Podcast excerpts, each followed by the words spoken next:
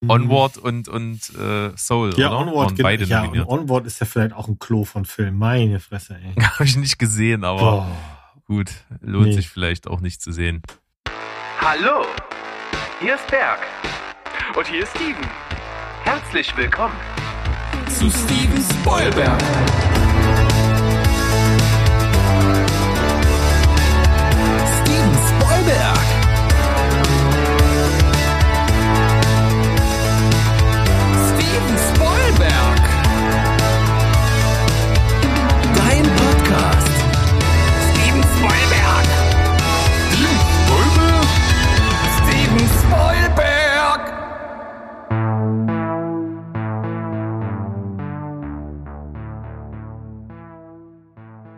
Heidi ho, liebe Welt, da draußen, wir sind zurück. Eine neue Folge Steven Spoilberg, euer Lieblingsfilm- und Serienpodcast aus Leipzig. Heute mit Folge Nummer 95. Große Schritte auf die 100, würde Steven sagen, wenn er da wäre. Überraschung ist er leider nicht. Er ist ein bisschen kränklich. Wir wünschen ihm auf jeden Fall gute Besserung. Aber ich habe mir einen Ersatz rangeholt. Und wer könnte Steven besser vertreten als der liebe Mo, den ihr schon kennt? Hallöchen. Oh, das ist jetzt aber, meine Herren, das sind ganz, ganz große Füße, die du hier aufmachst. Ob ich der beste Vertreter für Steven bin? Ähm, ja, bin ich. Hallo. Habe ich das gesagt? Habe ich gesagt, der Beste? Wer könnte es besser impliziert, dass ich der Beste bin? Hm. Hm, Ja, ja, reingefallen. Ah, verdammt. Naja, egal. Ich freue mich, dass du hier bist. Ist mal einfach eine andere Situation. Deswegen wird die Folge vielleicht ein bisschen anders, als man sie kennt. Aber das soll ja nichts Schlechtes sein. Im Gegenteil. Ja, anders kommt ja heutzutage sehr gut an. Absolut. Die Toleranz, Ambiguität, die ist sehr hoch. Oh, das ist aber ein schwieriges Wort. Meine Herren. Ja. Äh, Mo, wie geht's dir? Was machst du so? Mir geht's gut. Ich ähm, mache viel Homeoffice in letzter Zeit, was dazu führt, dass ich zwischen den Takes auch mal für den Telestammtisch das eine oder andere schneide, weißt du ja, oder vielleicht auch mal eine Aufnahme mit den Kollegen da mache. Und dann gucke ich halt einfach wahnsinnig viele Serien und Filme. Ja, das ist auch gut. Und bei mir ist das, sag ich mal, so ähnlich jetzt. Man sitzt halt zu Hause und dann guckt man halt eben Serien und Filme. Es, es, es gibt schlimmere Zeitvertreibe, sag ich mal, die man machen kann, wenn man zu Hause bleiben muss, weitestgehend. Aber ich habe ja, wie gesagt, so eine größere Seriengeschichte angefangen mit vielen, vielen Staffeln. Mhm. Habe ich ja schon mal jetzt angekündigt, immer mal fallen lassen. Steven war sich ja schon sicher, dass es erraten hat. Wir werden es rausfinden. Ich bin mir relativ sicher, dass es nicht erraten hat. Äh, aber ihr da draußen beim Zuhören habt ja noch die Möglichkeit zu erraten, was es ist. Ich lasse ja immer mal sowas fallen. Und der Tipp heute ist, dass in der Serie von Staffel 1 an ein Schauspieler dabei ist, der eigentlich eher äh, in der, im zweiten Rang Schauspieler ist, sondern eigentlich Drehbuchschreiber. Und der hat ganz, ganz tolle Drehbücher geschrieben und der spielt da aber in einer Rolle mit. Ist dein Ziel denn, dass äh, jemand das draußen errät und dann spreadet, bevor der Steven das erraten hat? Was heißt Ziel? Ich, das wäre natürlich cool, wenn jemand äh, diese ganzen Hinweise sammelt und dann entsprechend vielleicht sogar die richtige äh, Lösung raus hat. Das wäre eigentlich ganz witzig. Aber ich halte ja auch die Tipps relativ gering. Ja. wird auf jeden Fall mal zur Auflösung kommen. Ich hatte ja mal prognostiziert, es wird wohl so Juni, Juli sein, wann, wenn das Finale gelaufen ist bei, bei uns so zeitlich. Und dann wird das rauskommen, was es war. Ich werde einfach zwischendurch irgendwann unerwartet bei euch anrufen und dann höre ich im Hintergrund ein bisschen Dialog oder Musik und dann weiß ich's. Das kann sein. Das steht dir ja frei. äh, insofern ist das äh, kein Regelbruch. Wir lassen das einfach mal genauso. Und was wir jetzt aber auch mal machen, wir haben ja immer am Anfang unser Darstellerkarussell und du bist ja persönlich einer der, der das Darstellerkarussell nicht ganz so feiert. Und deswegen dachte ich mir, nö gut, du musst das nicht machen, aber dann musst du was mitbringen. Ja, da- das hast du äh, mir auferlegt. Das habe ich natürlich auch gerne gemacht. Es ist vielleicht ein bisschen simpler als das Darstellerkarussell und ich möchte das, also wer das draußen feiert, der darf mir das jetzt nicht krumm nehmen. Äh, oftmals, es gibt halt nichts. So. Das ist auch nicht böse gemeint, ist ein tolles Spiel, aber ich fühl's nicht und deswegen habe ich einfach gedacht, ich habe hier drei Zettel voll, die kann man auch hören hier. Na, schön ASMR. Mit Filmfragen. Ganz schlicht Filmfragen. Einfach mal ein Filmfragenspiel, um dich aus der Reserve zu locken. Was weißt du? Es sind ein paar ganz einfache dabei, um dich erstmal warm zu kriegen und dann aber auch so ein, zwei, die man vielleicht nicht so weiß.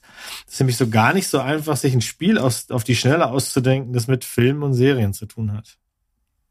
Ja, aber da ist so ein Quiz ja auch keine schlechte Sache. Hatten wir ja mal ganz früher auch äh, mal ein, zwei Mal gemacht hier am Anfang im, im Quiz- und Spieleblock. Von daher bin ich gespannt und bin natürlich ehrgeizig genug, um zu versuchen, das Ganze so zu lösen, dass ich äh, die vieles richtig habe. Mal gucken.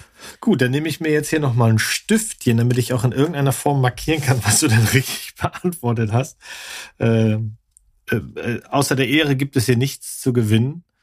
Und wir können ja auch zwischendurch immer mal eine Pause lassen, damit der geneigte Zuhörer, die geneigte Zuhörerin für sich selber auch beantworten kann, ob sie das weiß. Also wir fangen mal easy an, wenn du willst. Ich würde einfach mal loslegen. Ja, bitte. Also, in welchem dieser Filme hat Bruce Willis mitgespielt? Big Lebowski, Six Sense, Große Gatsby. Mhm. Also, bei Big Lebowski, Bruce Willis wäre was, ja? in irgendeiner Form. Aber natürlich ist es äh, Sixth Sense. Richtig. Sehr gut. Welchen Oscar gewann der Film Blindside die große Chance? Mhm. Bestes Drehbuch, beste Musik oder beste Hauptdarstellerin? Mhm. Leider beste Hauptdarstellerin. Gut, ich hatte irgendwie das Gefühl, dass da was war. Deswegen gleich die Zusatzfrage, wer hat das denn gewonnen? Sandra Bullock. Die großartige Sandra Bullock, wolltest du sagen. Äh, die großartige wollte ich definitiv nicht sagen. Ich finde die so fürchterlich, ey. Geht Ja. gar nicht. Aber das heilen wir, wenn wir mal die Top 10 Sandra Bullock äh, Filme machen. Oh, oh, oh, oh. Da, da nehme ich am, äh, am Zuschauerrand Platz. Da, ich glaube, da kriege ich nicht so viele zusammengekratzt. Gut, weiter geht's. Tony Montana, Hauptperson aus dem wundervollen Film Scarface, kommt aus welchem Land? Kuba, Bolivien oder Miami? Hm, das ist ein bisschen schwieriger. Das, äh, also mit Wissen kann ich da nicht unbedingt glänzen. Ich habe die Vermutung, dass es wohl Bolivien ist. Es Verdammt, wäre Alter. Kuba. Dann ist es Kuba. Macht Das ja nix. her, dass ich ihn gesehen habe. Macht ja nix. Weiter geht's. Wie viele Oscars hat Matrix gewonnen? Sechs, vier oder drei? Uh, da gehen wir aber schon ein ganzes Stück zurück in der Zeit. Es wird wieder einfacher gleich. Keine Sorge. Ähm, Matrix, uh, also wissen tue ich's gar nicht. Ich kann mir auch nicht so richtig vorstellen, was der alles gewonnen haben könnte. Wahrscheinlich so in technischen Kategorien. Also so, so Ton und Tonschnitt und Visual Effects auf jeden Fall. Äh, aber ich denke aber nicht, dass das mehr als drei waren. Es waren vier. Na gut. Deswegen habe ich die Zahl. Es ist auch ein bisschen unfair. Ich gebe das ja zu, weil wer, wer weiß das nichts. tatsächlich noch? Ähm, wir alle lieben diesen Film. Also ich kenne zumindest niemanden, der ihn doof findet. Aber dass man äh, da sofort aufrufen kann, dass das Ding einen Oscar gekriegt hat für besten Schnitt, besten Tonschnitt, besten Ton und beste visuelle Effekte, das weiß kein Mensch, weil das eben die technischen sind. Vor allen Dingen habe ich ja schon die drei genannt. Die, genau, die hattest du schon am Start. Also insofern, du hast nur die beste, besten visuellen Effekte dabei übersehen. Nee, die habe ich gesagt, ich habe einen Schnitt nicht gesagt. Ah, Ich hatte nur Ton, Tonschnitt und Visual. Also insofern bist du schon de- deutlich weiter, ganz ehrlich, als ich es vorher war. Aber kann ich auf jeden Fall da so einigermaßen nachvollziehen, Ja, wenn ich über den Film so nachdenke und dann macht das schon Sinn. ja und vor allem bei dem Ding, aber ich, da- das wird den einen oder anderen auch sagen, äh, der wird sich sagen, das höre ich so oft, der wird halt auch nicht alt. Der funktioniert immer noch. Auf ganz, ganz hohem Niveau. Total. Ähm, da gibt's einige Filme, die noch sehr, sehr gut funktionieren, manche nicht mehr so. Mhm. Äh, witzig ist auch, das liegt ja teilweise nicht nur an, am Look und dass die Technik schon ein bisschen älter ist und dass man das vielleicht moderner machen könnte, sondern das ist auch ganz oft so, wie das Storytelling ist, wie so die Charaktere sich entwickeln. Das war auch in den 90ern, Anfang der 2000er noch ganz anders. Mir jetzt letztens äh, erst wieder aufgefallen, als ich, ähm, wie ich jetzt in letzter Zeit ja immer von Steven so Watchlist-Filme aus den 90ern kriege, so Klassiker, die ich nicht gesehen habe, so hauptsächlich so Arnie-Streifen und Action-Streifen und so. Mhm. Ähm, die, die machen schon irgendwie noch Spaß, aber die sind halt, man würde heutzutage sagen, die sind halt ultra cheesy. Also da sind so, die sind teilweise so albern und das würde man heute heut gar nicht auf der Ebene so machen manchmal. Ja, da weiß ich genau, was du meinst. Also ich mache dasselbe, was Steven mit dir macht, auch mache ich auch ganz gerne mit meiner Sofa-Begleitung. Das heißt, wir gucken auch ältere Filme, die für mich in der Jugend irgendwie wichtig waren. Also ja, wir haben jetzt vor kurzem Sudden Death gesehen. Ja, Mhm. mit äh, Jean-Claude Van Damme. Und der funktioniert immer noch, weil er tut genau das, was er damals gemacht hat. Das ist halt ein ganz guter Action, Actionfilm einfach. Da hat man auch keine großen Erwartungen. Und da funktioniert das. Wo es nicht funktioniert, ist, also mein Problem ist eher so mit Filmen aus den 2000ern, so 2010ern, wenn die immer versucht haben, Prognosen in Richtung Zukunft zu machen oder äh, den letzten Computershit irgendwie so zu zeigen, weil in dem Monat, in dem das dann rauskommt, ist es schon alt und funktioniert irgendwie nicht mehr. Und das geht mir halt ganz oft so. Dass in allen Filmen die Leute Klapphandys haben, hat ja andere Gründe. Daran hat, hat man sich mittlerweile gewöhnt. Aber äh, immer wenn es dann in Richtung Computer geht oder sowas, sieht man, dann altert ein Film nicht besonders gut. Ja, aber da gibt's auch sehr große Positivbeispiele. Eins zum Beispiel davon ist für mich ein Film aus 2002, äh, Minority Report. Mhm. Da fand ich die Zukunftsvision immer sehr, sehr geil. Auch so vom Look her und, und von, von der Aktualität her sah es super aus. Auch vom Design dieser fliegenden Autos zum Beispiel und dem autonomen Fahren und sowas. Das war schon äh, sehr, sehr zukunftsweisend. Ja, es hat auch immer damit zu tun, inwieweit hat derjenige, der den Film macht, sich damit beschäftigt, was ist denn realistisch? Was ist denn gerade wirklich äh, auf den Tablets der Nerds zu finden, was sie wirklich umsetzen wollen, statt sich einer Fantasie hinzugeben, die einfach so ein bisschen lächerlich ist. Oder aber man muss es so machen, dass man über etwas spekuliert, was auf gar keinen Fall kommt, aber das dann eben gut präsentieren, wie die Hoverboards bei Zurück in die Zukunft. Absolut, ja. Aber auch Minority Report ist ja von Steven Spielberg. Äh, Spielberg. Ja, ja, genau. Gut, ich habe hier noch ein paar. Ich feuer noch ein Ja. paar ab, wenn du willst. Bitte, Mm, hit me. Ich mache mal einen einfachen jetzt. In dem Film Frozen, den du bestimmt kennst, spielt ein Charakter mit Namen Olaf. Was ist Olaf? Ein Geist, Okay, ich habe den, ein Ritter ich habe den, oder ein Mhm. Schneemann? Jetzt- ich habe den Film nicht Ja, gesehen, aber es ist ein Schneemann. ja, das weiß man trotzdem, ne? Ja. Ja, das weiß man. Wer war die jüngste Oscar-Gewinnerin bisher? Anna Paquin, Tatum O'Neill oder Halle Berry? Die jüngste. Boah. Äh, die erste und die letzte sagen mir was, die mittlere sagt mir nix. Tja, ist das Einfach mal, deswegen nehme ich die. Deswegen nimmst du die Mitte und damit machst du nichts verkehrt. Tatum O'Neill hat ihn gekriegt mit dem zarten Alter von elf, hat sie in dem Film Paper Moon mitgespielt. Ich könnte jetzt nicht sagen, dass ich den gesehen habe. Ich glaube es nicht. Äh, Ich habe noch nicht mal davon gehört. 1974 war das. Da warst du noch Quark. Ah ja, richtig. Richtig, da war ja was. Gut, äh, wie sicher bist du bei Herr der Ringe? Aber ganz wenig. Ich habe den ersten gesehen. Okay. Hm, dann lassen wir das mal weg. In welcher Stadt, oh, das ist eine Frage für Steven, spielt Die Hard? Chicago, San Francisco oder LA? Mm, Das ist jetzt peinlich, wenn ich das nicht weiß, wahrscheinlich. Ich würde sagen, das ist. Der Film hat so eine gewisse Roughness und die findest du maßgeblich in einer dieser drei Städte. Mann, ey, dann ist es Chicago. Nein. LA. Ist, ist doch LA. Ist doch LA, ja, ja. Das macht ja nichts. Wem wurde die Rolle von Neo, sind wir wieder bei Matrix, angeboten, bevor Keanu Reeves den Zuschlag bekommen hat? Bruce Willis, Tom Hardy oder Will Smith? Mm. Ich glaube, das war Will Smith. Genau, das war Will Schmidt. Das wäre auch interessant gewesen. Ja, das ist ja vor allen Dingen ja schon aufgrund des Hautfarbenwechsels sich völlig anders eingebrannt. Ich meine, Matrix ist ja auch schon wieder ein bisschen älter. Ja. Da war das auch noch so ein bisschen anders mit der Akzeptanz und so weiter. Da sind wir heutzutage so ein bisschen weiter. Das ist, hätte wahrscheinlich nochmal so ein ganz anderes Bewusstsein der Leute geschaffen. Und vielleicht einfach auch eine andere, also er hat ja eine komplett andere Art der Darstellung. Selbst wenn er jemand unter Stress oder in Action sp- spielt, so wie bei Staatsfeind Nummer eins oder sowas, hat er eine ganz andere äh, Mimik drauf als, als Reeves, der ja manchmal in einigen Filmen auch tatsächlich ein bisschen staccato-mäßig so ein Sahnesteifgesicht hat. Ja, der Mann der tausend Gesichter, natürlich.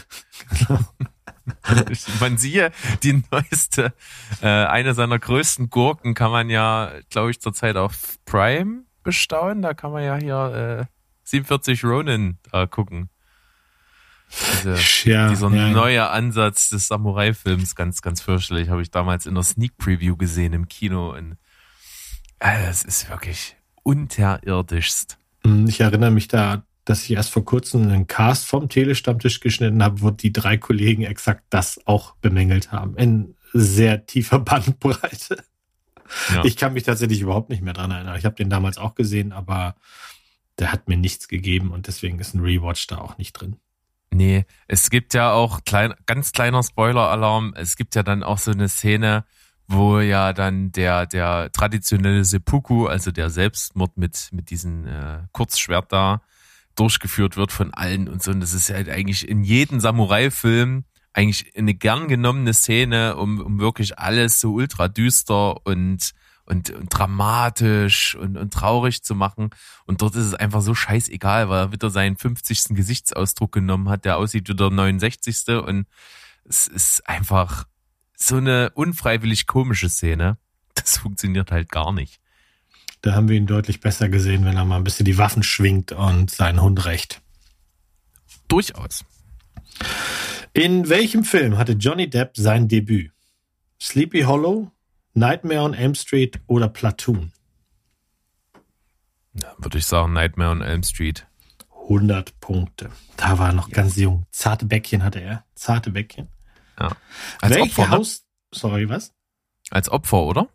Ah, naja, da waren sie ja mehr oder weniger bis auf eine alle Opfer. Insofern ja. Ja. Welche Hausnummer haben die Simpsons? 11, 068 oder 742? Ist auf jeden Fall eine dreistellige. Dann sage ich mal 742. Sehr gut geraten. Weil mehr als raten konnte ich da vorhin auch nicht. Es war mir, nie- ist mir noch nicht so bekannt, dass ich die Nummer mal gesehen habe, obwohl es eine Folge gibt, wo das jemand auf dem Bordstein sprüht, ne? Aber keine Ahnung, bei 8423 Folgen ist das auch dann irgendwann mal weg. Also irgendwo schwirrt bei mir ein, ein, irgendein popkultureller Bezug von irgendwas anderem im Kopf rum. Ich glaube, es gab mal. Es gibt ja auf jeden Fall eine Band, die Evergreen Terrace heißt. Mhm. Ich weiß nicht, ob die mal eine Platte so genannt haben. Oder so. Irgendwie deswegen schwebt mir so eine dreistellige Nummer im Kopf rum. Naja, hast du ja auch richtig gemacht. Was du jetzt auch richtig machen wirst, ist folgende Frage. In welchem Film, Quatsch, in welchem Film? In dem Film Schreck vergleicht sich Schreck mit einem Gemüse. Welches Gemüse ist es? Kartoffel, Zwiebel oder Kohl? Ganz ehrlich, ich weiß es nicht. Ich nehme jetzt einfach mal das naheliegende Kohl, weil der auch grün ist. Nein, Zwiebel ist doch eine großartige Szene. Da geht er mit Donkey durchs Gras und will dem Donkey, also dem Esel, erklären, dass er eben sehr vielschichtig ist. Und dann sagt er, ich bin vielschichtig wie eine Zwiebel. Und dann sagt der Esel, du bist ja blöd, warum sagst du denn Zwiebel? Warum sagst du nicht so eine wunderbare Torte? Die hat ja auch mehrere Schichten und alle lieben Torte. Und er sagt, ich mag keine Torte, ich mag Zwiebeln. Okay, klingt gut. Klingt Ja. nach meinem Humor, aber ist das lange her, dass ich den gesehen habe? Ja, der äh, leidet auch so ein bisschen ähm, äh, maßgeblich auch, weil es einfach zu viele Teile am Ende gab. Aber der erste ist, der funktioniert, das funktioniert immer noch. Auch wenn man das im Original guckt, wie ähm, Mike Myers da spricht, es ist sensationell mit diesem super starken Akzent. Immer wieder mal einen Blick wert. Gut, an welchem Tag ist Murmeltiertag?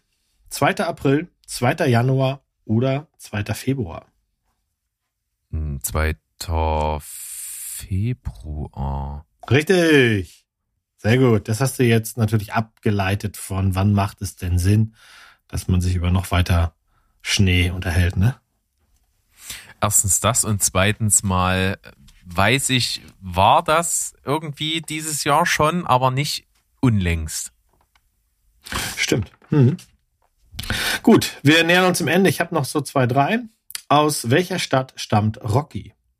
Chicago, Philadelphia oder Boston? Philadelphia. Richtig, das ist relativ einfach. Das hört man auch sehr oft, ne? Ja. Philly. Billy! Im Film Speed droht eine Bombe im Bus hochzugehen, wenn dieser unter eine bestimmte Geschwindigkeit kommt. Welche Geschwindigkeit ist das?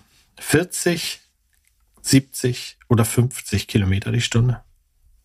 Ah, das ist jetzt gemein. Ich weiß. Kilometer. Mhm. Ne? Aber es wird sehr oft gesagt und Im Original sind das ja bestimmt dann Meilen. ne? Im Original sind es bestimmt 50 Meilen. Jetzt müsste man Mhm. nur wissen, wie man es umrechnet. nein, nein, brauchst du nicht. Wenn du 50 Meilen jetzt sagen würdest, Ich würde sagen, dann sind das ja, eine Meile ist ja länger, das 50, heißt, nein, nein. dann, nein, das sind englische Fragen. Ich habe sie noch verdeutscht. ach so, naja, 50 Meilen. Richtig, sehr gut. So. Aus welchem Jahr stammt Kevin allein zu Haus mit dem wundervollen, großartigen Joe Pesci? 1990, 1987 oder 2001? Na dann 90. Sehr gut. Richtig. Ich, ich wusste jetzt auf jeden Fall sofort 90, aber oh, das, das war irgendwo Anfang, aber 91, 92, 90 wusste ich nicht mehr genau. Aber dann war es ja einfach mit den Gegebenheiten. Genau. Und damit schließen sich meine Fragen. Ich hatte noch eine, aber die ist eine Wurst. Die lassen wir. Ta ta ta ta. Das überlassen wir einfach der Fantasie aller Zuhörenden und da bin ich doch ganz gut weggekommen. Ich finde auch. Vor allem ähm, triggert das vielleicht das ein oder andere, dass man da nochmal einen Film sich anguckt oder sich selber mal. Ich meine, das Spiel ging relativ schnell. Man denkt sich einfach ein paar Fragen aus. Es gibt auch so ein bisschen Hilfe im Internet dafür. Insofern, sowas mal zu Hause abends zu machen, auf der Couch, statt ständig in die Glotze zu gucken, ist ja auch mal was. Siehste, das ist wieder, äh, ja, doch Lebenstipps von Steven Spielberg mit dem Gast Mo, das ist doch was. Dann würde ich sagen, gehen wir mal in das kurze Päuschen und sind dann auch nach einem, äh, ich glaube, neuen Jingle mittlerweile Uh, zwischendrin. Steve hat irgendwas gespannt. erzählt, er hat einen neuen Jingle gebaut. Und dann hören wir uns wieder. Bis gleich. Servus.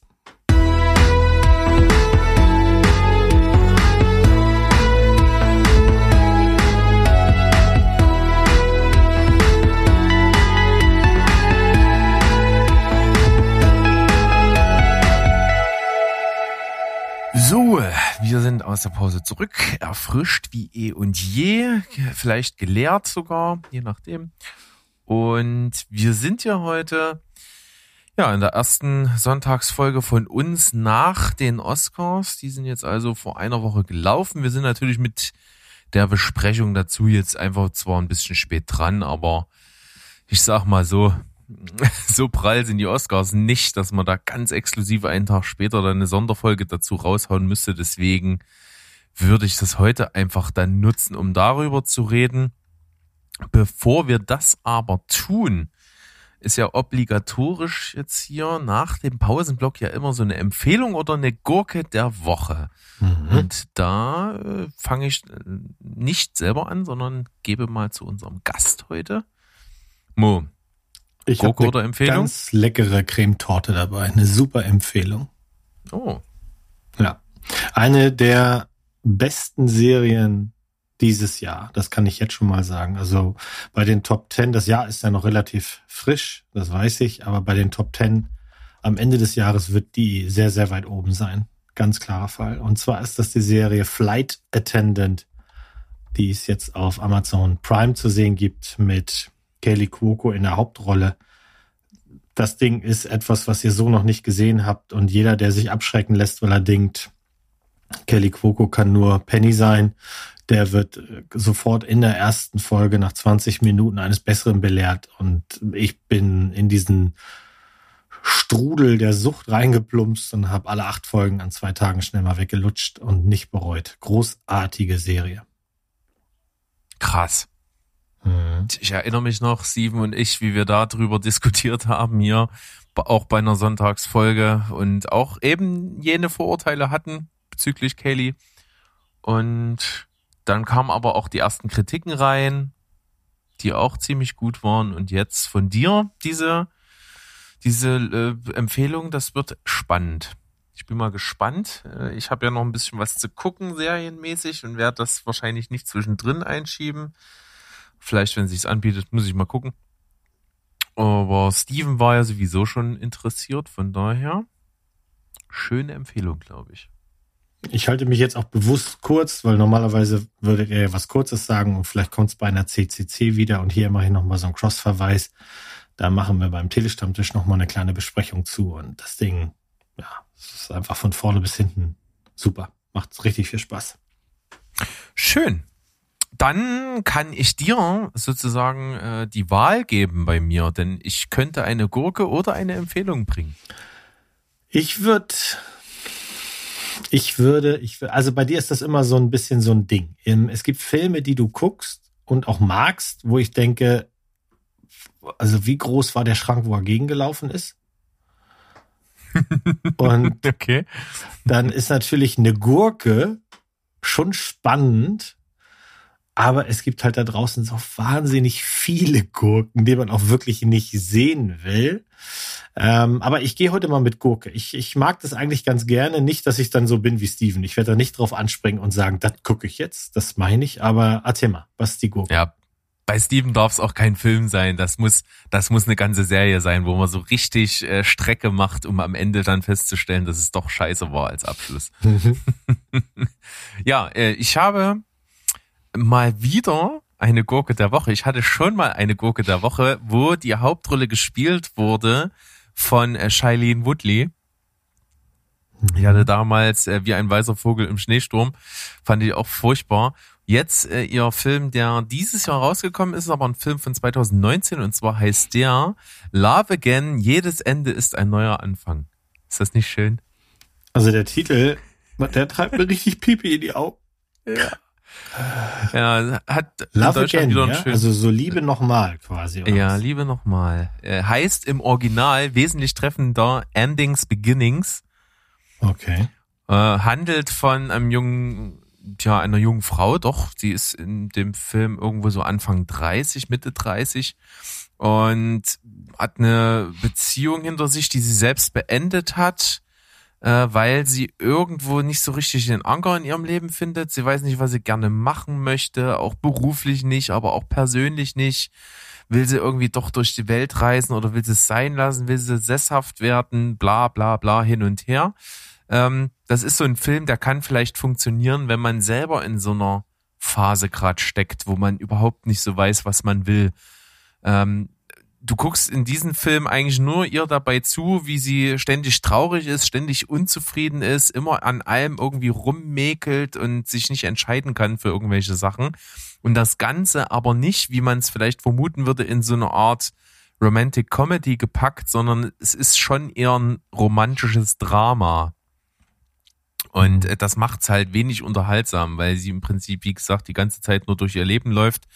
Äh, und du als Zuschauer siehst, wie sie halt alles irgendwie nur gegen die Wand fährt, weil sie irgendwie sich nicht im Klaren ist. Also sie lernt dann, also sie macht irgendwie Schluss mit ihrer langjährigen Beziehung, zieht zurück zu ihrer Schwester äh, und, und, und ja, marodet dort vor sich hin, hat auch ihren Job gekündigt und ja, lernt dann aber trotzdem auf irgendwie einer Silvesterparty zwei Typen kennen und trifft sich mit beiden gleichzeitig, stellt dann fest, die beiden sind eigentlich beste Freunde, äh, was dann halt so, so ein Katz-und-Maus-Spiel wird, wo sie sich irgendwie immer versteckt und nicht versteckt und naja, diese, diese Verstrickungen, diese emotionalen von ihr, die füllen diesen Film, die füllen diesen Film aber unglaublich langweilig und äh, noch dazu kommt, dass der einfach seltsam geschnitten ist. Äh, der verwendet so eine Schnitttechnik, die ich gar nicht leiden kann. Und zwar, du hast ein Gespräch zwischen zwei Personen, dann sprechen die und dann geht im sozusagen im Off das Gespräch weiter und gefilmt wird aber eine ganz andere Szene zwischen den beiden. In, innerhalb desselben Gesprächs. Das heißt, also die, die Sprechbewegung der Münder wird entkoppelt, sondern die gucken sich halt nur an und das Gespräch geht so weiter. Und das wird halt völlig überinflationär eingesetzt und das macht mich wahnsinnig. Kannst mich mir hat das schon, se- seit du Endings, Beginnings gesagt hast, wahnsinnig gemacht. Okay. Was mal wichtiger ist, als jetzt noch weiter in dem Film rumzuhacken, den du ja als Gurke bezeichnest, ist mal, ich, ich muss das, ich muss mal wissen, du hast jetzt keine Sneaks. Das heißt, das hier ist nicht ein Sneak-Film, die Ausrede geht nicht. Wie findest du dann solche kolossalen Klopse? Weil das Ding hat 5,7 auf IMDb. Ähm, Man sollte eigentlich nicht sehen, was nicht mindestens eine 7 hat. Bei einer 6,8 kann man sich nochmal weichklopfen lassen. Beziehungsweise, wenn man so Guilty Pleasures hat, dann nimmt man auch hin, wenn die noch tiefer sind. Aber das hier ist ja nichts von dem. Das ist hier kein Guilty Pleasure. Hier spielt niemand mit, der interessant ist, außer vielleicht, wenn man sehen will, äh, ob Sebastian Stan auch einen normalen Arm hat oder nur einen Metallarm. Aber ansonsten gibt es doch keinen Grund, das Ding hier zu gucken. Also wie ist das passiert? Ähm, na, zum einen äh, finde ich prinzipiell eigentlich Shail- Shailene Woodley nicht schlecht. Äh, Die hat auch schon gute Sachen gemacht. Äh, Schicksal als mieser, Verräter zum Beispiel. Also, die, die kann eigentlich schon was. Also du gehst nach, dann lieber nach der Schauspielerin. Das ist so. Ja, das Mhm. ist zum einen. Äh, Zum anderen habe ich ja schon tausendmal erzählt und das wird sich auch nie ändern. Zum irgendwie am Wochenende so zum Hirn aus äh, während des Frühstückens Mhm. des Ausgiebigen gerne irgendwie sowas romantisch konnotiertes. Ja. Äh, eigentlich lieber so mit viel Good Vibes und mit mit mit Humor. Äh, aber weiß man ja manchmal vorher einfach nicht. Und ich beschäftige mich mit äh, der Auswahl der Filme für so nebenbei da nicht ganz so intensiv vorher mit. Und ähm, ich gucke auch nie nach einer IMDB-Bewertung, Ach so, weil so, so, so. gucke ich nie, weil das ist für mich kein Anhaltspunkt. Ich habe oft schon festgestellt, ich habe einen ganz eigenen Geschmack und da sind manchmal Bewertungen halt wirklich völlig irreführend. Es gab auch schon Filme, die sind unterirdisch bewertet, die ich richtig geil fand, wo ich überhaupt nicht verstehen kann, wie den jemand schlecht finden kann und umgekehrt. Mhm. Geht mir auch so. Ich gucke trotzdem ganz gerne mal rein, weil ich immer so das Gefühl habe, man kriegt, man kriegt schon so ein erstes Gefühl. Also ich hatte, was ich noch nie hatte, ist, wenn da ein Film eine 2,4 hat oder so, dass sich das dann plötzlich als Masterpiece entwickelt.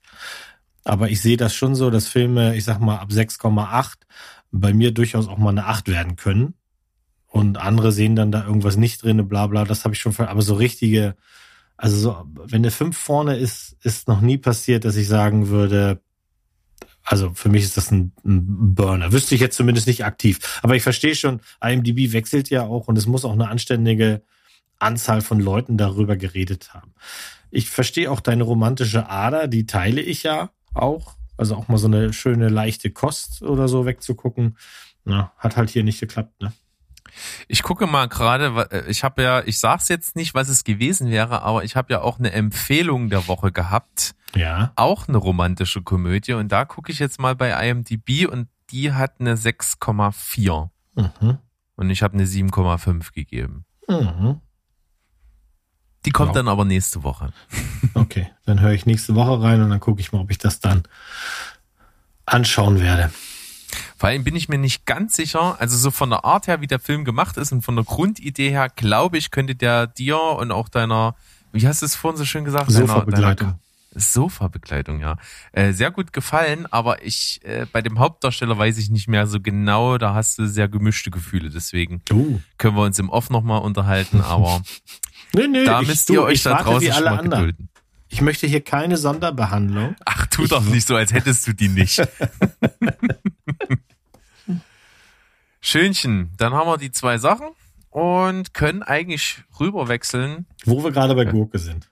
Ja, naja, ich, ich muss es ja mal so sagen. Ähm, Ich finde, mit, also die letzten Jahre ist jede Oscar-Verleihung immer schlechter geworden. Und ich weiß auch vorher, dass die nicht cool werden, die Oscars. Und ich, selbst wenn mir jemand vorher sagen würde, pass auf, die sind auf jeden Fall Schrott. Ich kann es mit mir nicht vereinbaren, einen Filmpodcast zu machen und die nicht zu gucken. Mhm. Das ist so mein Problem. Ich bin da bei dir. Wir haben also wir machen das auch. Wir nehmen die nachts auf. Ich bleib dafür nicht mehr wach. Früher schon, jetzt schon lange nicht mehr. Und dann gucken wir am nächsten Tag ähm, das, was wir aufgezeichnet haben, ganz in Ruhe beim Frühstücken. Und äh, auch wenn die meistens wirklich nicht mehr viel hergeben, ist das immer noch irgendwie so ein Ritual, was ich auch weitermachen werde. Was ich aber auch schon seit ein paar Jahren nicht mehr mache, ist tatsächlich krampfhaft versuchen, vorher alle Filme gesehen zu haben, um mitzureden. Denn dafür ist einfach, ich sag mal, zwischen 2014 und 20 sind zum Teil Filme nominiert worden, wo ich einfach sage, nee, ich, ich muss das Elend der Welt nicht jeden Tag aufs Neue sehen. Ich hätte auch mal ganz gerne, dass hier mal wieder ein spaßiger Film irgendwie was gewinnt. Zum Teil sind die einfach so, das sind so bodenlose Dramen, die kriege ich nicht im Tagesleben so unter. Also, weißt du, da muss man in der Stimmung für sein. Und deswegen habe ich etliche schon links liegen lassen. Dieses Jahr habe ich schon wieder so ein paar mehr gesehen, aber dieses Jahr war ja sowieso alles anders. Ja. Also dieses Jahr habe ich tatsächlich relativ wenig gesehen. Also von den, wenn wir jetzt mal nur die nehmen, die für den besten Film nominiert waren, das waren ja Nomadland, The Father, Judas and the Black Messiah, Mank, Minari, wo wir Wurzeln schlagen, Promising Young Woman, Sound of Metal und The Trial of the Chicago Seven. Mhm. Und von den acht Nominierten habe ich zwei gesehen. Das ist wirklich wenig. Ja. Aber wie gesagt, dieses Jahr ist es ja auch so, dass viele Sachen muss man sich auf irgendwelchen Umwegen ansehen, beziehungsweise hat gar keine Chance, das äh, zu gucken. Also ich habe von diesen Film dieses Jahr gesehen äh, Trial of the Chicago Seven, Sound of Metal, Promising Young Woman, The Father und Judas and the Black Messiah. Die hatte ich im, im Köcher, sage ich mal. Ja. Also Mank hätte ich ja jederzeit gucken können, hat mich aber noch nicht getriggert. Minari, keine Ahnung, wo ich den hätte sehen können. Weiß ich nicht. Ich weiß auch nicht, ob das so meins ist. Minari hatte ich mega Bock und habe ich nach wie vor mega Bock drauf. Ähm, hatten wir tatsächlich auch mal kurzzeitig beim Telestammtisch und da war ich auch ähm, eingetragen, aber das, die Produktionsfirma hat die Veröffentlichung verschoben und damit haben sie uns die Screener wieder ges gesperrt. Ähm, steht aber nach wie vor ganz oben mit auf meiner Liste. Ähm, ich habe nur gesehen Sound of Metal und Mank. Und äh, Trial of the Chicago Seven hatte ich bisher immer noch nicht Bock. Ich weiß auch nicht so warum. Hm. Wir hatten ja mal mit, mit Steven und Sandro zusammen zu viert ja unsere ähm, ja unsere hier äh, Spezial vom von der CCC, wo wir uns gegenseitig die Filme aufgegeben haben. Da ist der ja echt gut weggekommen und ich habe auch immer noch keinen Bock gehabt, den zu schauen. Aber jetzt ist er ja gerade ähm, während wir hier sprechen, ist es ist das Ergebnis schon raus, aber er ist ja mit Steve, von Steven mit auf die Liste für mich gesetzt worden. Mal sehen, ob die Leute den wählen, dass ich den gucken muss, weil dann muss ich. Was war denn noch auf der Liste? Äh, Matilda und House of Flying Daggers. Boah, kann man aber alles gucken. Tja, siehst du mal. Kommen, kommen auch immer mal die solche Kommentare. Ja, kann man eigentlich alle drei gucken. Klar, wenn es Aktuell, wenn geht, ich- ne? Wenn unsere. Listen nicht so lang wären, dann könnten wir den ganzen, wenn wir dafür bezahlt werden würden, dann könnten wir den ganzen Tag Filme gucken. Also, Freunde. Aktuell kann ich schon mal sagen, ist es im Voting vorne. Na dann. Wie ist es denn aber dein Gefühl zum Gewinner? Den hast du dann ja nicht gesehen. Leider nein, aber werde ich definitiv gucken, weil Mhm. Francis McDormand über alles. Ist ja nicht nur der Gewinner, einfach ist ja offensichtlich auch der äh, Gewinner der Herzen. Äh, Chloe Zhao hat ja da richtig abgeräumt. Beste Regie, bester Film. Was war es noch? Beste Hauptdarstellerin, selbstverständlich Frances McDormand, immer schön. Ich finde die so super, weil die so geil durchgeknallt ist, die Frau.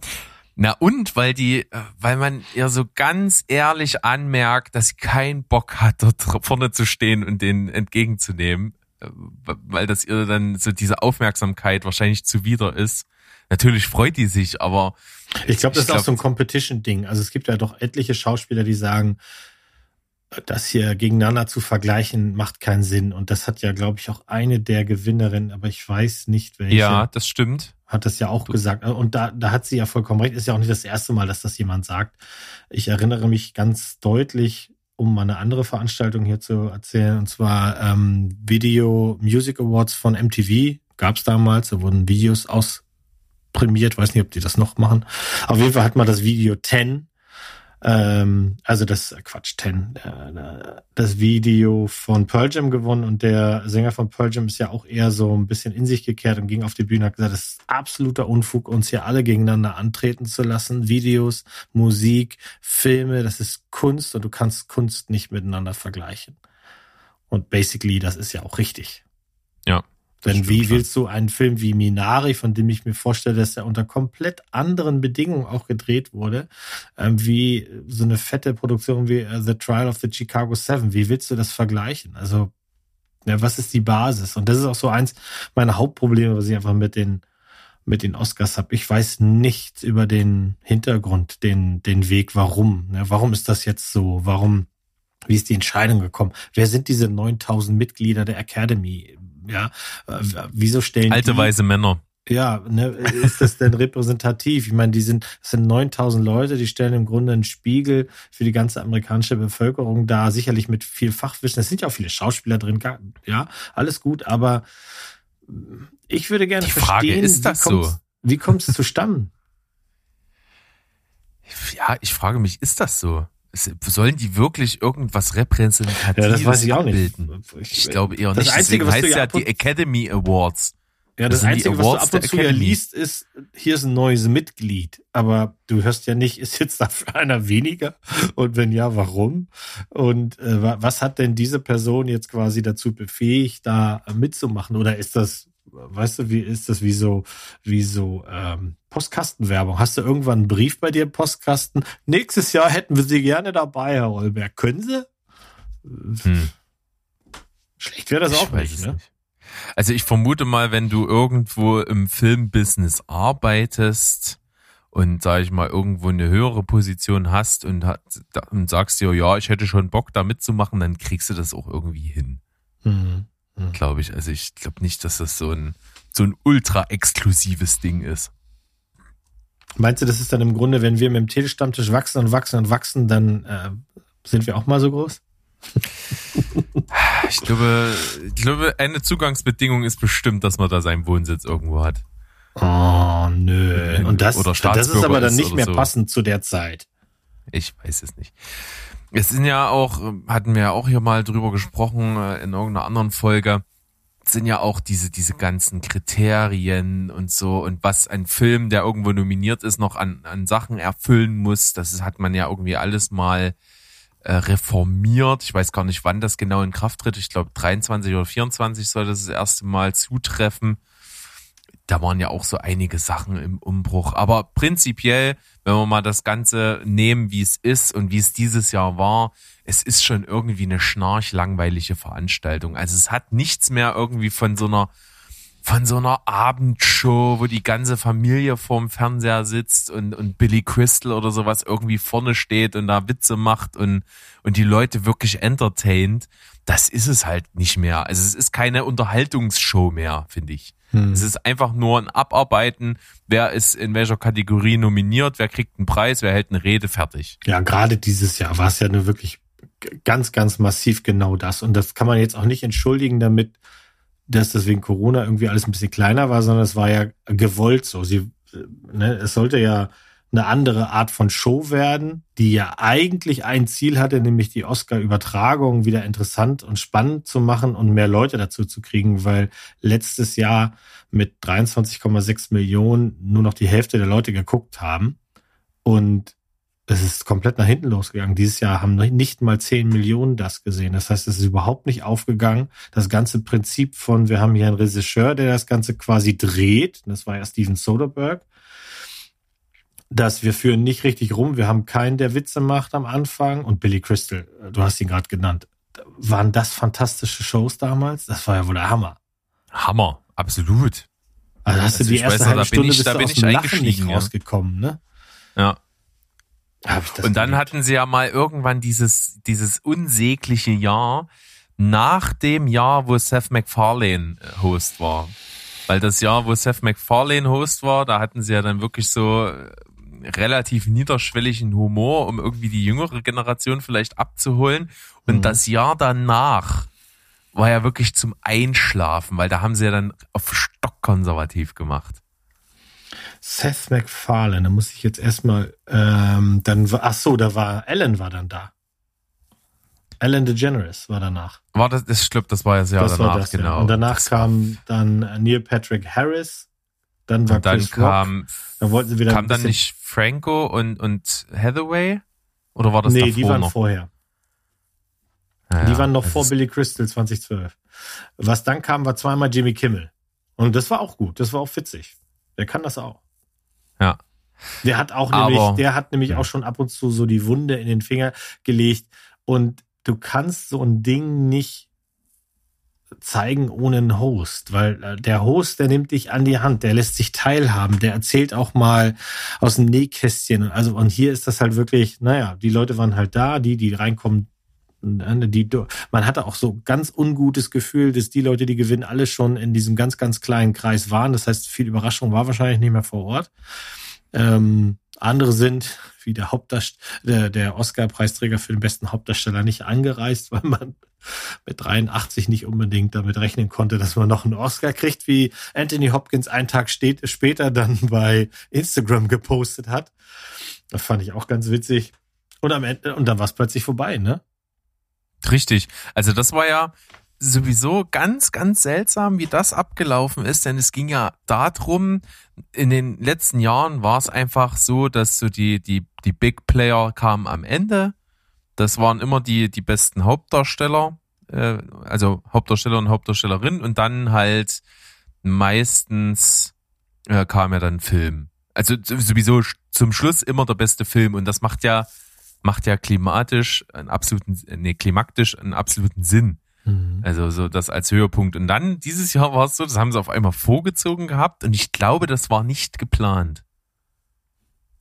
Ja, das, ähm, das weiß ich natürlich nicht. Was ich weiß, Weil- war, es hat, es hat mir komplett den Fetz genommen an der Stelle. Das war wirklich Eben. so, äh, Paula war in der Küche und plötzlich passiert das. Ja. Und ich sag's dir mal so, es, ich glaube, das war wirklich nicht geplant, weil danach ging's seltsam weiter.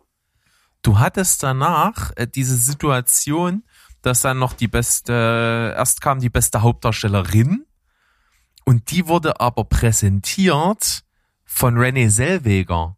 Mhm. Was ja auch noch nie so war. Das, äh, das wurde ja immer geschlechtsüberkreuzt gemacht. Es hat ja immer der beste Hauptdarsteller vom Vorjahr, die beste Hauptdarstellerin des aktuellen Jahres vorgestellt und umgekehrt. Und dann hattest du aber die Situation, da war wahrscheinlich in der Reihe, okay, wir machen Hauptdarstellerin vor Hauptdarsteller. Äh, und ich, ich vermute, es ging um Joaquin Phoenix, der nicht da war. Mhm. Weil ich glaube, ich glaube, die haben das alles vorgezogen mit dem besten Film, weil der noch nicht da war für seine Laudation, die wahrscheinlich auf die Schnelle äh, keinen anderen wollten oder hatten. Da haben sie das kleinere Übel genommen, das vorzuziehen. Und dann, als die Frauen kamen, war er aber immer noch nicht da. Da haben sie gesagt, na gut, dann macht's eben Renny Zellweger. Und dann kurz danach war er ja tatsächlich da und ich fand, er sah echt verwirrt aus. Also der wirkte sehr abgekämpft, sehr Mhm. zerstreut. Und du merktest auch, es war nicht seine Rede, die vorher geprobt wurde. Also er hat ja irgendwas erzählt, so vom Prompter wahrscheinlich noch. Also das wirkte so, so improvisiert und deswegen Nee, ist das- meine das hat er Vermutung, ja die haben gesagt. das alles Hat ja- umgestellt.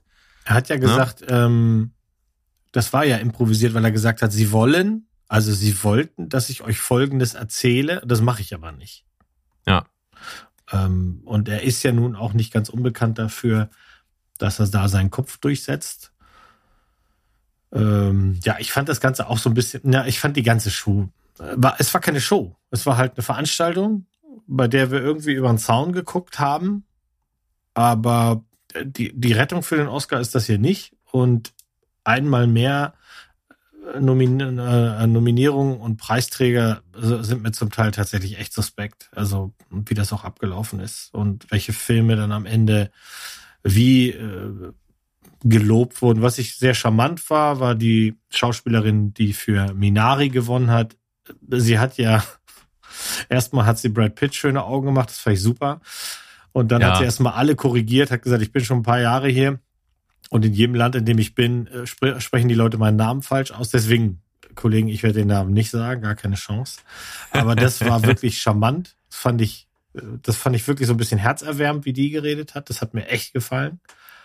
Sag mal, habe ich das richtig verstanden? Ich habe da nur so mit einem halben Ohr hingehört. Hat sie so einen Seitenhieb da drauf gegeben, dass sie den Preis wahrscheinlich gekriegt hat, weil sie, weil sie eine alte Frau ist und Asiatin? Ja, Hat die da so einen Seitenhieb da hingeschmissen? hat sie. Ja, ne? Mhm. Fand ich gut. Also ich fand Fall. auch, also ihr, ihr ganzes Auftreten war tatsächlich so, ähm, äh, sie ist schon stolz und sie hat sicherlich auch eine tolle Arbeit abgeliefert in dem Film. Kann ich noch nicht beurteilen. Aber sie hat halt direkt anzufangen mit sagen, pass mal auf, ihr Vögel, ihr sprecht meinen Namen die ganze Zeit falsch aus. Und dann hm, habe ich das Gefühl, ich gewinne hier nur, weil ich unter den Darstellerinnen, die hier nominiert sind, die älteste bin und ich bin Asiatin. Und das ist natürlich schon mal hier, ey, Kollegen, zwei Fliegen, eine Klappe. Randa. Das äh, ja, kann schon sein. Was mich Ja. auch wirklich mitgenommen hat, muss ich tatsächlich sagen, war die ähm, Rede von dem Dänen, Thomas Winterberg, ja. Thomas Winterberg, weil ich das alles nicht wusste. Also äh, ich, der, der Film ist noch bei mir auf der auf der Watchlist, äh, Another Round. Genau, zu Deutsch der Rausch. und äh, hat ja bester internationaler Film gewonnen. Und was Thomas Winterberg da auch zu den Dreharbeiten gesagt hat und was da passiert ist nach, innerhalb der, äh, nach den ersten vier Tagen ist seine äh, Tochter verstorben bei einem Unfall und offensichtlich hat seine Tochter auch irgendwie noch, also ganz, ganz tief, also äh, das hat mich wirklich, da saß ich wirklich mal ein bisschen stumm auf dem, auf dem Sofa. Und da fand ich sehr gut, dass sich da keiner getraut hat, irgendwie mit quäkiger Musik jetzt den Mann zu unterbrechen, sondern einfach lass den erzählen. Das ist hier gerade mal ganz wichtig. Kann auch daran gelegen haben, dass das natürlich ziemlich weit vorne im ganzen Prozedere war und da hatten sie noch viel Zeit.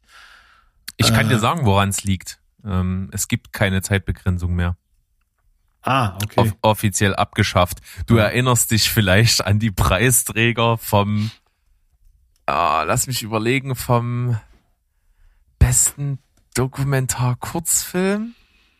Ich bin mir jetzt nicht mehr ganz sicher, welche Kategorie es war, aber es gab eine Kategorie, da stand ein Mann und eine Frau vorne Mhm. und sie hat geredet und es war stinkend langweilig, was sie erzählt hat und für sich genommen war das schon zu lang. Mhm. Und dann hat der noch mal ein bisschen länger als sie geredet. Also es war wie ein Kaugummi. Das war bei der, warte mal, ich habe mir das irgendwo aufgeschrieben. Es, es war auf jeden Fall so lang. Also ich weiß ja, nicht mehr genau, kommt aber mir bei einigen Dankes, ah, vielleicht sind wir da auch unfair. Ich meine, da haben die Leute den Moment ihres Lebens, der sich bei vielen einfach nie, nie wiederholt. Das, das muss man denen dann auch mal geben. Und meiner Meinung nach, dann sollen die da meinetwegen auch dem Tankwart danken, der ihnen vorhin noch fünf Liter äh, Öl gratis mitgegeben hat oder so. Das ist mir dann auch Wumpe. Aber schön wäre natürlich schon, wenn da jemand ist, der ein bisschen spritzig was erzählt. Das ist aber auch nicht jedem gegeben. Und denen, von denen wir mittlerweile aber auch erwarten, dass das passiert, die machen es halt oftmals gar nicht mehr, weil die auch sagen, uns ist schon bewusst, was das hier für eine elitäre Kackveranstaltung ist. Und wenn man sich nochmal die Zahlen anguckt, und das habe ich vorhin gemacht, 2014 haben das Ding noch fast 44 Millionen Amerikaner gesehen. 44 Millionen versus 9,8 in diesem Jahr. Sie, und das geht stetig runter. Seit 2014 machen sie halt so viele Fehler und das ist ja auch ständig in der in der Presse. Also äh, den einen ist es zu weiß, den anderen ist es nicht äh, queer genug, den nächsten ist es nicht dies, den dritten ist es nicht das. Äh, Du kannst es irgendwann auch nicht mehr allen recht machen und ich habe auch mein Problem damit, dass bei, bei, bei vielen Entscheidungen ich einfach entweder eine politische, eine geschlechtlich motivierte Entscheidung dahinter sehe oder einfach, oh scheiße, hier ist ein Typ, der ist schon 80, der macht bald keine Filme mehr und der hat sein ganzes Leben nichts gekriegt. Haben wir hier nicht noch einen stehen? Das sind so alles, das haben Ja. einfach, für mich haben einfach zu viele Filme gewonnen, die absolut Banane sind. Und da Ja. sicherlich, das ist meine persönliche Meinung, weil einige davon finden andere Leute bestimmt sensationell. Aber das ist das, was ich meine mit, ich verstehe halt nicht, wer macht das und, und wie kommt das zusammen, weißt du? Verstehe ich total. Es ging ja auch darum, wenn ich jetzt mal dran denke, wie schon alleine, wie bieder konservativ und stinklangweilig, standardmäßig wurde denn die Kategorie für die beste Regie vorgestellt. Da haben sie irgendeine Schalte in irgendeinem Kino in Südkorea gemacht und da war dann Bong Joon-ho, Ja. hat auf Koreanisch gequatscht, was dann instant von einer, die neben ihm stand, ins, äh, ins Englische übersetzt worden ist, was ich per se schon irgendwie komisch fand. Hm. Und dann ging es ja darum, dass die mir vorgaukeln wollten, wie innovativ sie das jetzt dieses Mal gemacht haben. Und was war die Innovation? Der ist zu den, der hat mit den Regisseuren gesprochen und hat ihnen die Frage gestellt, ja, was macht denn, äh, was macht für dich die Regiearbeit aus und das in 20 Sekunden? Und die Antworten waren ja so schnarchlangweilig und, und erwartbar. Also das fand ich echt mega langweilig. Ja, jetzt ist halt so, also wir dürfen ja nicht vergessen, woher kommt die Oscarverleihung? Bei der allerersten Gala 1929 war das eine kleine Gruppe von Leuten, die sich gegenseitig auf die Schulter klopfen wollten. Und warum auch nicht? Ja, die haben alle, ich meine, die hatten alle ein schweres Jahr, die haben alle viel gemacht und ähm, so nach und nach hat sich das entwickelt. Und jetzt ist das aber so eine Institution, die einfach darunter leidet, dass sie sich bestimmt 30 Jahre lang fast nicht verändert hat. Ja, also äh, es waren wahnsinnig viele Männer, weiße Männer, relativ wenig Frauen. Der Anteil liegt jetzt wohl so bei einem Drittel. Ähm, Nicht-Weiße in der Akademie liegt ungefähr bei 16 Prozent. Also die machen Schritte, aber sehr langsam. Und die Masse ist immer noch aus dieser nicht zu greifenden Masse. Und die trifft die Entscheidung, was ist denn jetzt hier der beste Film? Oder auch, was ist die, die beste Art, hier aus diesem Loch zu kommen und das Ding neu zu präsentieren. Und da kann man ganz klar sagen, Kollegen, dieses Jahr habt ihr es verkackt. Das war nicht die, das ist nicht, also da war die letzte Wetten, das war spannender als das hier. Das, das ist wirklich so. Und wenn ich jetzt mir mal angucke, welche oder wie viele Filme dieses Jahr, sag ich mal, so mehrfach nominiert waren, also so die großen, die das unter sich ausgemacht haben, dann sind das hier sechs, warte mal, acht, zehn, zwölf, 14, 16, 18, 20 Filme. Also es sind gerade mal 20 Filme, die Mhm. in mehreren Kategorien nominiert waren, die sozusagen das Gros ausgemacht haben. Das ist echt nicht viel, Nein. muss man einfach mal so sagen. Es und wenn ich, Mhm. ja. Und wenn ich jetzt mal bedenke, wie es früher war, für mich waren früher die Oscars, ähm, ich gerade gerade für uns Europäer, die sowieso mit Zeitverzögerungen die Filme aus den USA so mitkriegen, zumindest früher war das noch krasser als heute, äh, war, waren die Oscars immer so ein Kompass, was ist der geile heiße Scheiß? Was Mhm. kommt jetzt hier bei uns und was musst du dir unbedingt reinziehen? Und damals haben sie es noch so gemacht, da, da hast du auch äh, die Filme schmackhaft gemacht bekommen, weil die zwischen den einzelnen Kategorien, wo ein Preisträger gekürt wurde, hatten die immer irgendwelche Einlagen. Ja. Entweder Bühneneinlagen, Einspieler oder irgendwas anderes Kreatives, wo die aus, aus verschiedenen Filmen, die in dem Jahr nominiert waren, popkulturelle Anspielungen eingeflochten haben und das Ganze irgendwie aufgegriffen haben. So hattest du einen ganzen Abend verteilt, nicht nur die Filme, die mehrfach nominiert waren, sondern die Filme, die waren auch noch in irgendwelchen ähm, ja, Show-Einlagen thematisch präsent. Und du hast so ein viel größeres Ding erschaffen, das, das dir das so ins Gedächtnis gepumpt hat. Und das war irgendwie das, was, was mich unterhaltungsmäßig so abgeholt hat, dass die die ganzen nominierten Filme irgendwie verpackt haben. Und das, das ist ja dieses Jahr gar nicht mehr gewesen. Nee, das ist gar nicht gewesen. Und es gab auch vorher, vor den Oscarverleihungen, wie es eigentlich, na, also über die letzten Jahre ja immer wieder gab, auch auf Twitter und auf anderen sozialen Medien, Shitstorm darüber, da ist dann sowas rausgekommen wie bei einer Umfrage unter den Mitgliedern kam raus, dass die viele ihre die Filme gar nicht gesehen haben, äh, die dann einfach sagen, ich habe in meiner Zeit, ich habe keine Zeit dafür.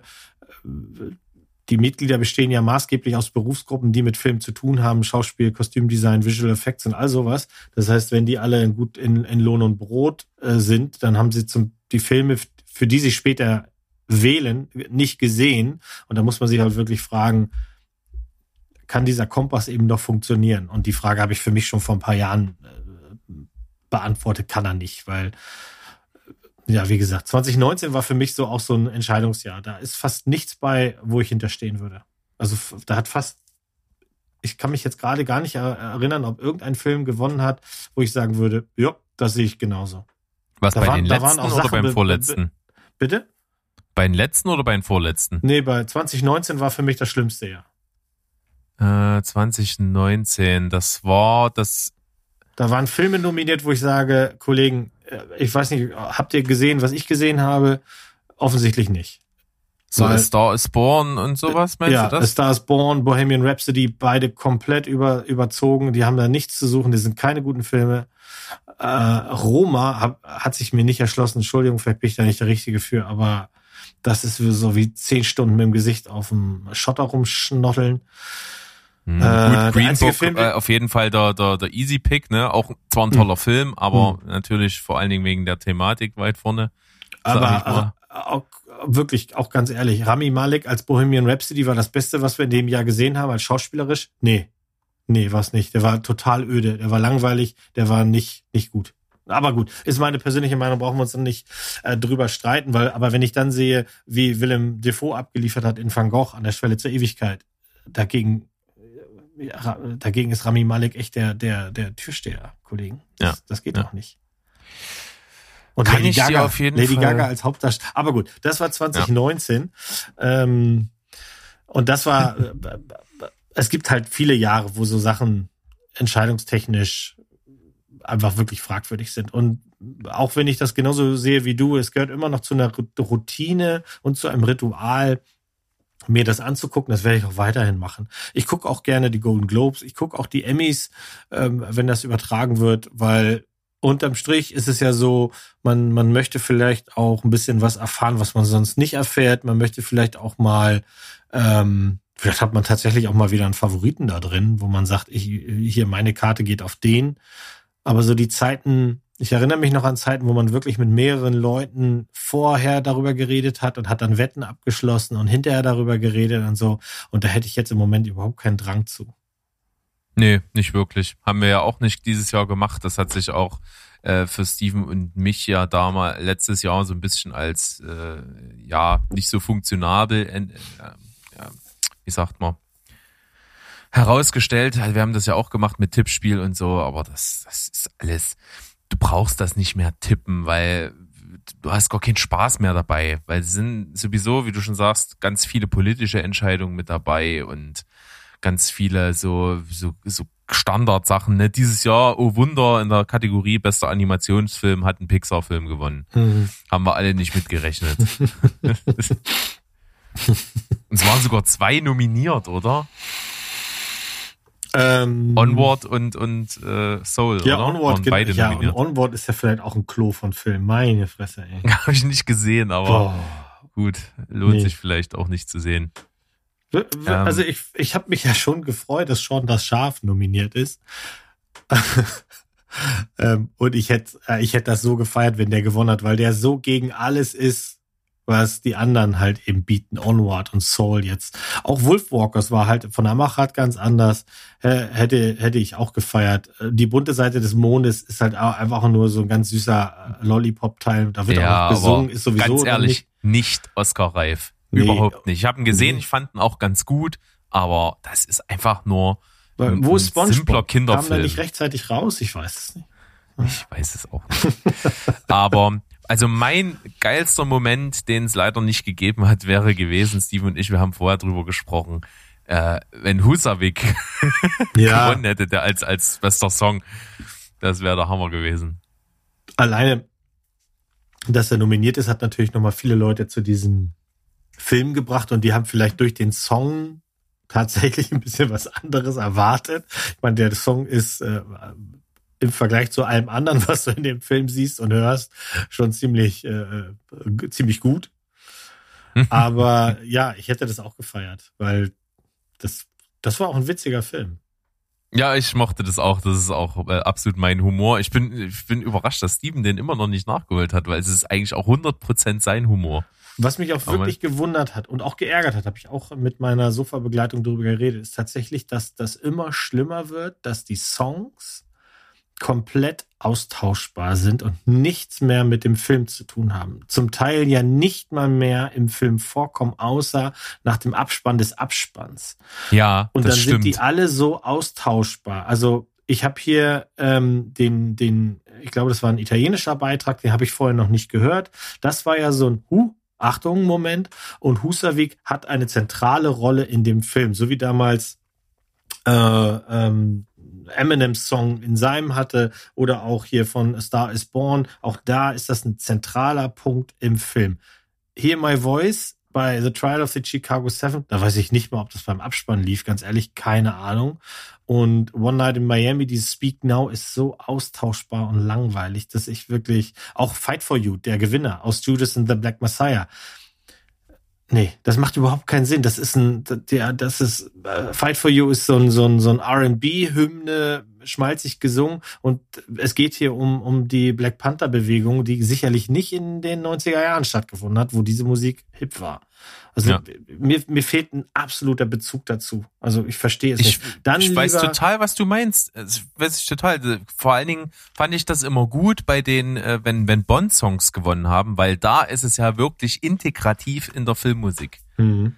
Da hast du ja nicht nur den Song selbst, sondern du hast auch die, die musikalischen Themen in allen möglichen Szenen sind abgewandelte Versionen des Songs meistens. Mhm. Das finde ich halt tierisch cool. Und das ist mir total krass aufgefallen, als ich jetzt mal vor kurzem zum allerersten Mal hier aus den 80ern Stand By Me gesehen habe. Mhm. Da dudelt ja auch diese, die, diesen Song kennt jeder. Den, Ja. den Film vielleicht nicht mal unbedingt jeder, aber den Song auf jeden Fall. Und in dem Film dudelt an jeder Ecke und Ende dudelt dieses Stand By Me Thema musikalisch rum. Weil es halt eben auch das, das Gefühl transportiert. Und, und in dieser, und das finde ich, ich finde das immer gut. Und damit nehme ich mal den Score komplett draußen vor. Ich finde, dass ein Filmsong, wenn er denn in dem Film vorkommt oder, oder äh, dazu da dran geklebt sein soll, dann sollte der sich schon ansehen, worüber reden wir hier. Also bei Stand By Me war das ein, eine Musik, die in diese Zeit gepasst hat. Weißt du, da würdest du ja auch nicht fette Beats nehmen oder irgendeinen Rap-Song nehmen, weil es keinen Sinn macht. Auf diese Idee kommst du ja gar nicht. Und wie gesagt, den Score nehme ich davon aus, weil ich finde, ein Score darf sich mehr erlauben. Der darf bei klassisch sein, der darf aber auch vielleicht äh, Synthi-Sounds haben. Oder die, ein Score darf im Grunde alles. Aber ein Filmsong, puh, das war echt eine schlappe Nummer dieses Jahr. Also, puh. Absolut. Ich habe mir hier noch so aufgeschrieben bei so bemerkenswerten Sachen. Auf dem Papier wahrscheinlich eine gute Idee gewesen und inklusiv und weiß ich nicht was alles. Aber was sollte denn diese bescheuerte Nummer mit der Laudatorin, die in Gebärdensprache das gemacht hat? Also das ist doch kein Showkonzept. Naja, Das da klingt ging's vielleicht halt cool, wenn du sagst, ja, Ja, komm, ja. wir haben da eine und die macht das und das ist mal was ganz anderes. Von mir aus als Idee, äh, kriegst eine Eins, darfst dich wieder hinsetzen, aber ausstrahlen tu es bitte nicht. Ja, also ich weiß auch nicht, das hat bestimmt mit der Inklusion zu tun, das hat sicherlich auch damit zu tun, Sound of Metal hat sicherlich da auch seinen, seinen Einfluss drauf, weil wegen des Films auch etliche Gehörlose dabei waren. Ich habe die auch lange nicht mehr gesehen. Ich, ich kenne die noch aus, aus allerhand Serien, ähm, wo man sie früher sogar tatsächlich dazu gebracht hat, zu reden, was keine gute Idee war übrigens. Ähm, sie kann reden, aber sie spricht natürlich äh, der, der Ge Gebärdensprache angepasst irgendwie, hat sie andere Lautbildung. Ja. Aber ich habe das auch nicht ganz verstanden. Und wenn man das inklu inklusiv machen will oder sowas, dann ist das auch okay. Aber dann, Kollegen, von jetzt ab immer, und zwar unten rechts im Bildschirm. Zum Weil Beispiel. fair ist das allemal. Ne? Und wahrscheinlich gibt's auch eine Oscar-Version für äh, mit Gebärdensprache. Aber so wirkte das tatsächlich ein bisschen sehr aufgesetzt, denn ne, sie hatten alles andere war ja dabei. Also, ne, du hattest äh, sehr viele äh, People of Color, du hattest ähm, äh, jede Menge internationaler Stars, also auch unsere, kommen wir nochmal unsere, äh, auf unsere Lieblingsschauspielerin aus Ko- Korea zurück, ja. Da war ja alles vertreten. Das Einzige, was noch gefehlt hat, war tatsächlich irgendwie, oh, wir müssen hier irgendwas noch machen für, für die äh, Menschen mit Behinderung. Und dann ist denen das eingefallen. Ja, Ich weiß. das sehe ich ähnlich. Und, da, da, und das ist auch kein Diss der, der, der ähm, äh, der Marlene Matlin gegenüber, sondern die hat das einfach gemacht, weil sie eingeladen wurde. Das verstehe ich auch, aber sie hatte sonst ja auch keinen Bezug zu dem Ganzen, was da vonstatten gegangen ist. Deswegen hätten sie genauso gut dann auch sagen, wenn sie wenigstens den Kollegen genommen hat, auf den Riz Ahmed angesprochen hat, nämlich hier, das ist mein Gebärdensprachlehrer, da hinten links, da ist er. Da hätten sie den doch auch nehmen können. Da hätte sie gleich wieder so einen kleinen Kreis geschlossen. Aber bitte. Zum Beispiel, das meine ich. Du hättest halt einfach, äh, wenn, sag mal, wenn es jetzt nicht unter Corona-Bedingungen gewesen wäre, du hättest eine richtige Show gemacht, dann hättest du so einen kompletten zwischen zwei Preisträgern so einen Beitrag machen können, wo du das alles verbindest wo du sie hast als äh, jemand, der in Gebärdensprache spricht und du machst irgendwas, was mit dem Film zu tun hat, Sound of Metal, weil das da eben natürlich äh, essentielles Element ist und dann verbindest du das irgendwie ganz cool. Dann, äh, weiß ich nicht, machst du vielleicht irgendwie so eine Austauschnummer, wo auf einmal sie dann nicht mehr Gebärdensprache weiterspricht, sondern Riz Ahmed zum Beispiel. Mhm. Und du machst da irgendwie so eine, so eine, so eine Show, wo du das alles verbindest und verknüpfst draus. Ne? Das wir werden Ahnung. da einfach mal vorstellen, äh, vorstellig werden und äh, fragen, ob die nicht vielleicht mal ein bisschen Hilfe brauchen und wir bringen das Ganze zurück auf die Straße. Und Von den Menschen für die Menschen. Ja. ja. Und das dürfen wir auch nicht vergessen. Also viele Filme hatten es dies Jahr sicherlich auch schwer und, und damit auch viele, viele Zuschauer, die sich gesagt haben, warum soll ich mir das angucken? Ich habe ich hab x Prozent dieser Filme nicht sehen können weil eben nicht jeder auf einem Streamingdienst gelandet ist etc. Und dann sagen sich die Leute auch, also warum soll ich hier klatschen für einen Film, den ich noch nicht gesehen habe und auch gar nicht ehrlich gesagt weiß, wann ich ihn sehen werde, denn die Kinos sind alle zu und HBO Max kostet ziemlich viel Geld. Das dürfen wir auch nicht vergessen. Das kann sich auch nicht jeder leisten. Ähm, auch die Thematik, die wir schon öfter hatten, wie viele Streaming-Dienste muss man haben, um wirklich alles zu sehen? Du, du, ne, nicht alles ist bei Prime, dann hast du Netflix, dann brauchst du noch Disney, dann brauchst du noch Apple, dann noch dies mm, und das und dann, ja, mm. also es wird auch immer mehr, und das vergessen wir, glaube ich, es wird immer mehr so ein Privileg, die Filme zu sehen. Und das ist auch nicht okay. Eigentlich nicht. Denn äh, Kino ist schon so teuer und es wird sicherlich nach der Corona-Krise nicht billiger werden, denn jetzt erst recht müssen sie alle ums Überleben kämpfen und auch, das möchte man auch unterstützen, aber welche Familie kann denn Soul tatsächlich im Kino gucken? Du bist ein Elternpaar mit zwei Kindern oder sowas, da bist du mit Popcorn und allem, bist du vielleicht bei 80 Mäusen oder so. Ähm, das, das muss was Besonderes sein und es geht nur einmal.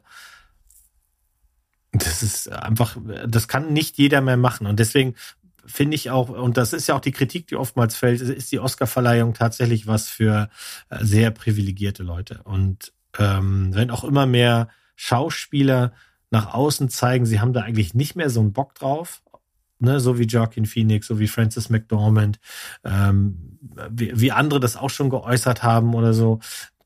Vielleicht ändert sich dann wirklich mal was. Vielleicht muss das Ganze wirklich mal ein bisschen back to the roots und wir machen das zu einer richtig großen Samstagabendshow, wo jeder Spaß hat. Selbst wenn du den Film nicht gesehen hast, ich biete dir nebenbei so viele tolle Sachen, dass du hinterher sagen kannst, ich hatte hier drei Stunden Spaß. Und das genau. gibt's halt irgendwie nicht mehr. Das, ne, das ist ja das, was du vorhin auch sagtest.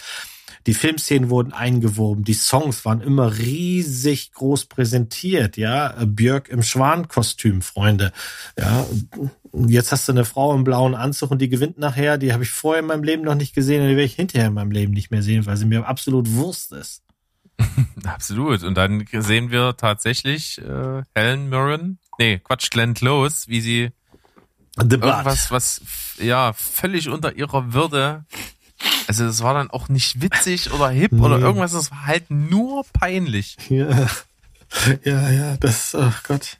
Oh Gott. Ich hab's dir ins Gedächtnis gerufen. Wir haben die ganze hm. Zeit ja drum ja, ich hab, das habe das tatsächlich komplett verdrängt. Ich habe das komplett verdrängt. Nicht weil, weil ich finde, sie sie wurde ja dafür gelobt. Das habe ich auch schon gelesen und die Leute finden das ja witzig, dass dass sie eben aber das ist doch einstudiert. Da kannst du mir doch nicht erzählen, dass sie da plötzlich die ganzen Details von The Butt kennt und so.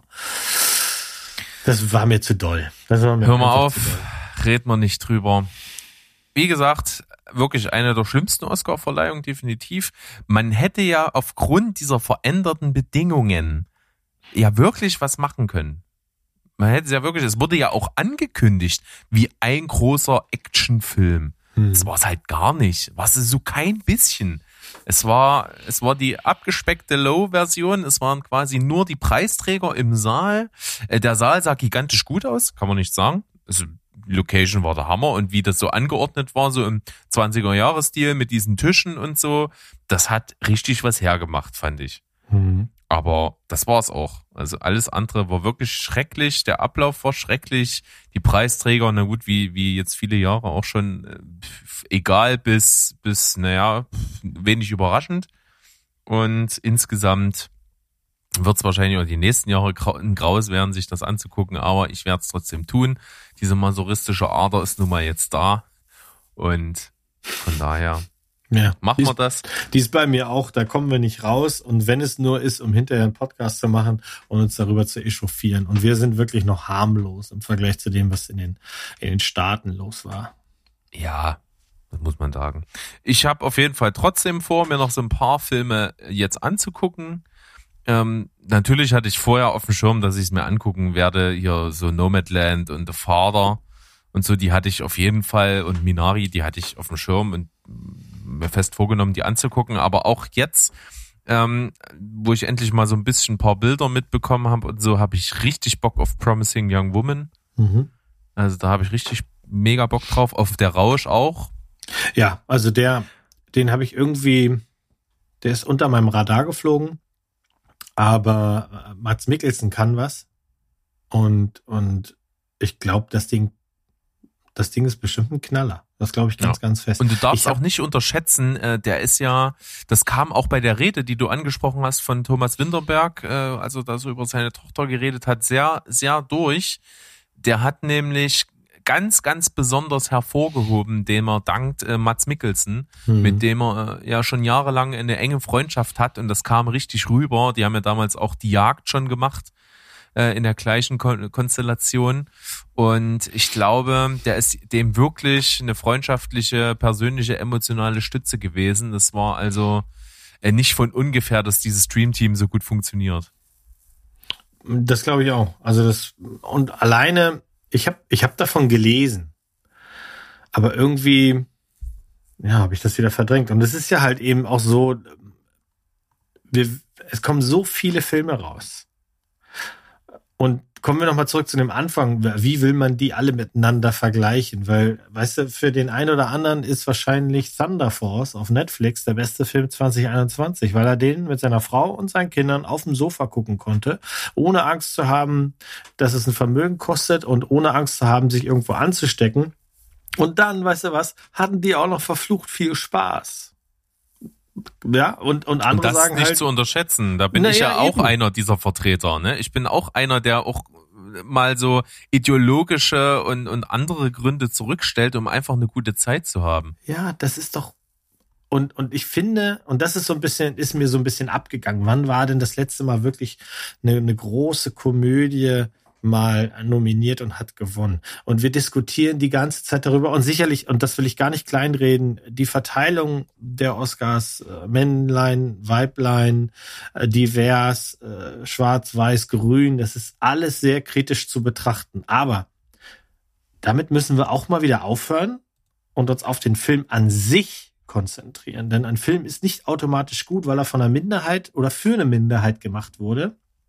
Und ein Film ist auch nicht automatisch schlecht, wenn er für oder von einer Minderheit gemacht wird. Sondern es muss einfach der Film, so muss mal wieder ein bisschen für sich stehen. Und ich glaube zum Beispiel, wenn wir bei der Rausch bleiben, die Bilder, die ich jetzt gesehen habe, haben mich total gefasst. Und den werde ich mir auf jeden Fall ansehen. Ich habe andere äh, Kandidaten ja gesehen.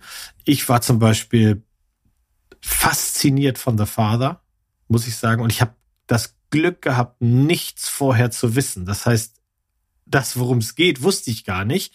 Und den Impact, den das danach hatte, das kannst du dir nicht vorstellen. Als ich in der letzten Minute quasi realisiert habe, ähm, was die Prämisse ist, beziehungsweise was der Ansatz ist, das wusste ich halt vorher einfach nicht, ne? Hatte das so einen dicken Impact. Und natürlich ist äh, Anthony Hopkins sensationell daran. Das macht er großartig.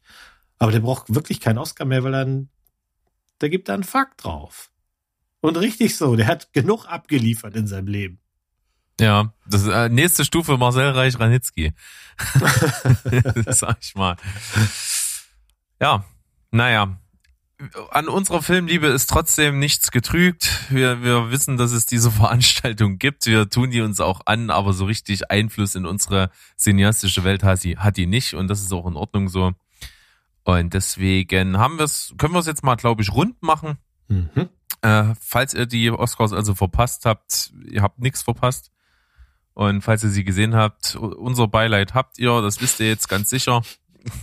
und von daher gibt's da, glaube ich, auch nicht mehr viel zu, zu sagen. Ich danke dir auf jeden Fall, lieber Mo, dass du hier eingesprungen bist für unseren Steven. Der ist bestimmt nächsten Sonntag wieder für euch alle da. Da gehe ich fest davon aus. Aber wovon ich auch ausgehe, ist, dass wir beide zusammen natürlich auch noch eine Folge für Donnerstag produzieren. Ja, da bin ich gerne auch noch dabei und von mir dahin ja auch noch mal alles Liebe an den Steve. Ja, und dann machen wir so. Äh, wir verabschieden uns mit den gewohnten Worten und du, denke ich mal, hast keine Probleme, das zu beenden, nämlich Tschüss, Ciao und Goodbye. Bleibt spoilerfrei.